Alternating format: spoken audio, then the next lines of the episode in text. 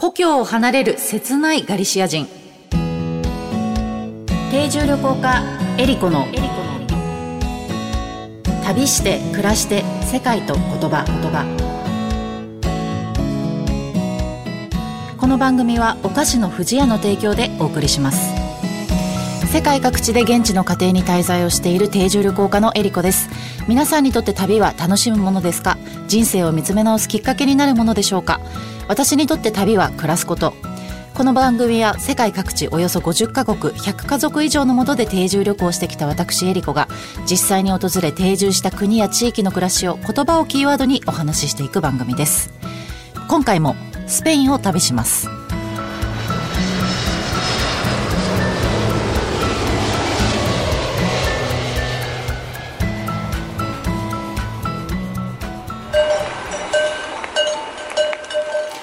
スペイン王国南ヨーロッパのイベリア半島に位置し北東部はピレネー山脈を境にフランス西部はポルトガルと接しています。人口およそ4700万人。国土は日本の約1.3倍あります。首都はマドリード。言語はスペイン語のほかバスク語カタルーニャ語ガリシア語バレンシア語アラン語が話されているという多言語の国であります。日本とは1549年にフランシスコ・ザビエルが渡来して以来、長い交流の歴史がある国です。さて、世界ではいろいろな言語が話されていますけれども、言葉にはその国の歴史や文化、習慣がぎゅっと詰まっています。言葉を知ると、その国のことが深く感じられることがたくさんありますね。今回の旅言葉は、モリーニャです。えー、このモリーニャという言葉、はですね、スペインの西部、ポルトガルと国境を接しているガリシア地方に滞在中に聞いた言葉なんですけれども、えこのモリーニャということはガリシア語なんですね。スペイン語ではないんですけれども、このガリシア語で哀愁とか恋しさとか、ノスタルジーに近い気持ちを表現するときに使われる言葉です。えー、隣の国ですね、ポルトガルではですね、ポルトガル語でサウダージというあの言葉がありますけれども、まあ、それに非常に近い言葉がこのモリーニャにあたります。え今回はこのモリーニャにまつわるガリシア地方のお話をしたいなと思います。えこのガリシア地方なんですけれども、イベリア半島北部の西側に位置しているんですね。全体の面積は日本の九州を一回りぐらい小さくしたぐらいの面積を持っています。人口は約280万人の人々が暮らしています。主にですね、太平洋に面した海岸地域と、え、内陸部の山岳地帯というですね、大きく分けて2つの地域に分かれているっていうのがこのガリシア地方の特色なんですね。で、雨量が最も多い地域と言われていて、本当に毎日あの、一日の中で必ず雨が降るんじゃないかっていうくらい、あの、雨がよく降る地域です。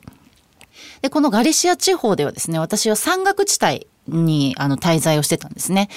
あの、ドイラスっていう小さな村に滞在をしてたんですけれども、えー、バルを経営する一家のにこう一緒に暮らさせてもらっていたんですが、このドイラスっていう村はですね、本当に小さい村で、家がですね、4軒しかないです。だから、病院もなければスーパーもないっていう、本当4軒しか家がない村なんですよ。で、このガリシア人のね、特徴っていうのが、まあこれよくスペインで言われてるんですけれども、一番こう働き者っていうことと、あとはあんまりね、ものをはっきり言わないっていうことをよく言われてるんですね。結構日本人に近いこう気質を持っているかなと思って、確かにこうガリシア人の人とこうコミュニケーション取ると、こう相手の言いたいことをこう察して空気を読みながら話すっていう習慣があるので、あんまりその他の地域のスペイン人と比べたら物事をはっきり言わないっていう感じのところはあるかなと思います。あとですね、ガリシアは本当に食べ物が美味しくって、で、お客さんとか、まあ家族にもそうなんですけども、とにかくたくさん食事を食べさせるっていうのがあって、で、私もまあ、そのガリシアに滞在してた時に、そのお母さんにですね、もう食べろ食べろと本当にたくさん毎日いろんなものを勧められて、まあ、いろんなものをこう、あの、いただいたんですけれども、あの、私、スペインではアンダルシア地方、バスクと、あとバルセロナとそのガリシア地方にちょっと滞在をしてたんですけども、まあ、中でもですね私まあ個人的な意見なんですけどもガリシア料理がやっぱ一番美味しかったですねもちろんあのバスク地方のサンセバスティアンもいっぱいこうグルメのね結構美食の街とかって言われて有名なところはいっぱいあるんですけどもガリシア料理ってこの素材の味をそのまま生かすっていうのがあの特徴なんですよ。私が食べた中でも本当にもうこれは感動したなっていうのは、あの、プルポアラフェーラっていうタコの料理なんですけど、料理というかもうタコを茹でただけなんですけど、それにオリーブオイルと、あの、パプリカンパウダーをこうかけて食べたんですけど、これあの、屋台とかで結構食べるんですね。家ではあんまり食べないんですけど、これ食べた時に本当びっくりしたのが、あの、食感が溶けるぐらい柔らかいんですよ。避けるチーズを食べてるみたいな感じの食感で、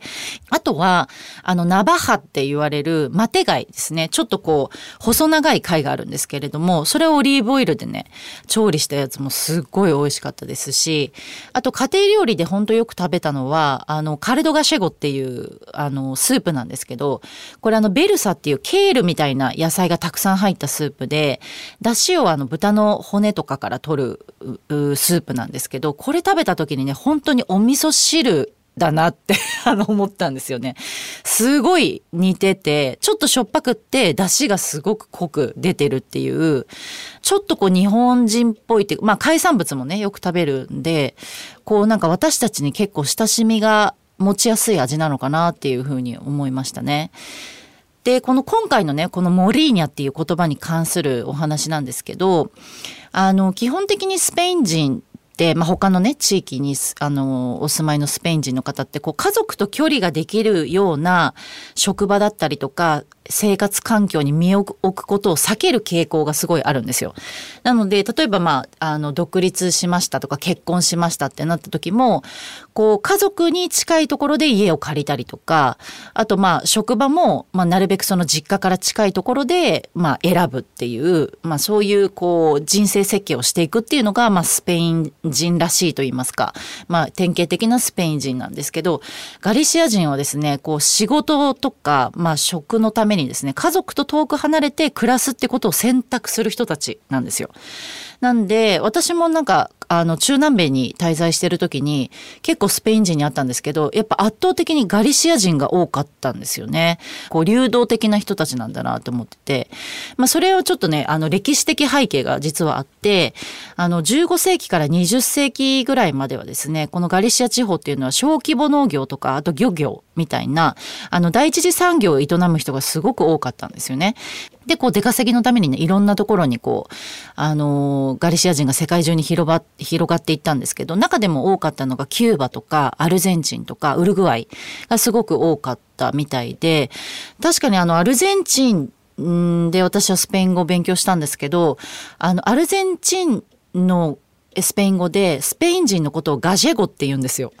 これガリシア人っていう意味なんですけどガシェ語をスペイン人っていう風に使ったりするんでやっぱそれぐらいガリシア人がやっぱすごく多かったんだなってあの後でねスペインに行って思ったんですけどもでこの移民の歴史っていうのは、まあ、ガリシア人にとって、まあ、家族とね離れ離れになったりするのでちょっと悲しい歴史でもあるわけですよね切なくてね。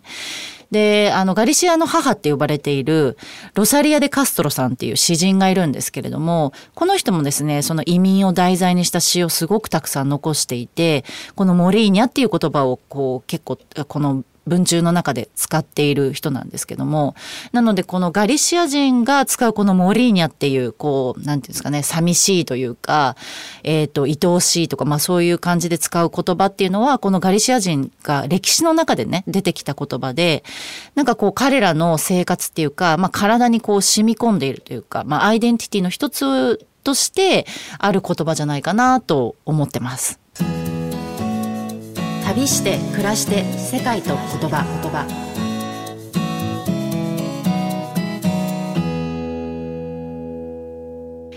ここでお知らせです。富士屋のウェブサイトに私、エリコがペコちゃんと一緒に旅をして見えた世界の国々の文化や習慣についてのコラムが掲載されています。富士屋のウェブサイトのトップページからペコちゃんの森のバナーをクリックしてエリコペコちゃんの旅の記事にお入りください。ペコちゃんの森ウェブサイトは、富士屋ファミリー文化研究所が行う様々な活動を楽しくご覧いただけるご報告の場であると同時に、お客様とのコミュニケーションの場としても活用していただけるサイトで、毎月定期更新しています。エリコペコちゃんの森のコラムの他にも、長野県黒姫にあるペコちゃんの森の様子や、森林整備活動のご報告、スマイルをテーマにした川柳の募集、オリジナル壁紙カレンダーがダウンロードできるコーナーなどもあります。ぜひ、藤屋のウェブサイト、ペコちゃんの森を覗いてみてください。